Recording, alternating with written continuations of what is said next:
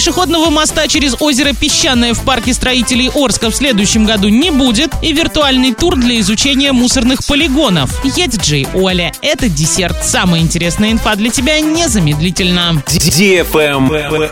News. Пешеходного моста через озеро Песчаное в парке строителей Орска в следующем году, судя по всему, тоже не будет. В настоящий момент документация по строительству нового пешеходного моста проходит госэкспертизу. Срок ее окончания до 22 октября. А реализация проекта из-за специфики работ намечена на 23 год с окончанием работ в 2024 году.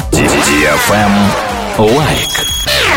Российский экологический оператор запустил виртуальный тур для изучения мусорных полигонов с помощью VR-очков. Это первый VR-тур на объекте размещения, созданный с использованием беспилотников. В дальнейшем возможна доработка с добавлением обучающих элементов. Например, при помощи таких очков виртуальной реальности можно выявлять нарушения. На данный момент разработано два тура. По полигону «Славное» в Тверской области и комплексу по сортировке и утилизации ТКО Тамбовского района. Компания готова выложить экскурсии в открытый доступ. Чтобы сходить на них, понадобятся очки виртуальной реальности. Travel Guide. Туроператоры определились с ценами на путевки на Сейшелы на Новый год. В этом году спрос на поездки на эти острова превысил допандемийные показатели. Аэрофлот возобновил прямое авиасообщение, лайнеры летают дважды в неделю. Кроме того, есть различные варианты стыковочных рейсов. На Сейшелах гостиниц не так много, как, например, на Мальдивах, потому участники рынка рекомендуют озаботиться покупкой тура за пару месяцев до визита. В ноябре отдохнуть неделю в отеле категории 4 звезды можно за 110 тысяч рублей на туриста. Перелет и трансфер включены в стоимость. В новогодние каникулы такой же отпуск обойдется не менее чем в 205 тысяч рублей. Стоимость недели в пятерке сейчас от 142 тысяч, а в начале января как минимум 228 тысяч рублей. На этом все с новой порцией десерта специально для тебя. Буду уже очень скоро.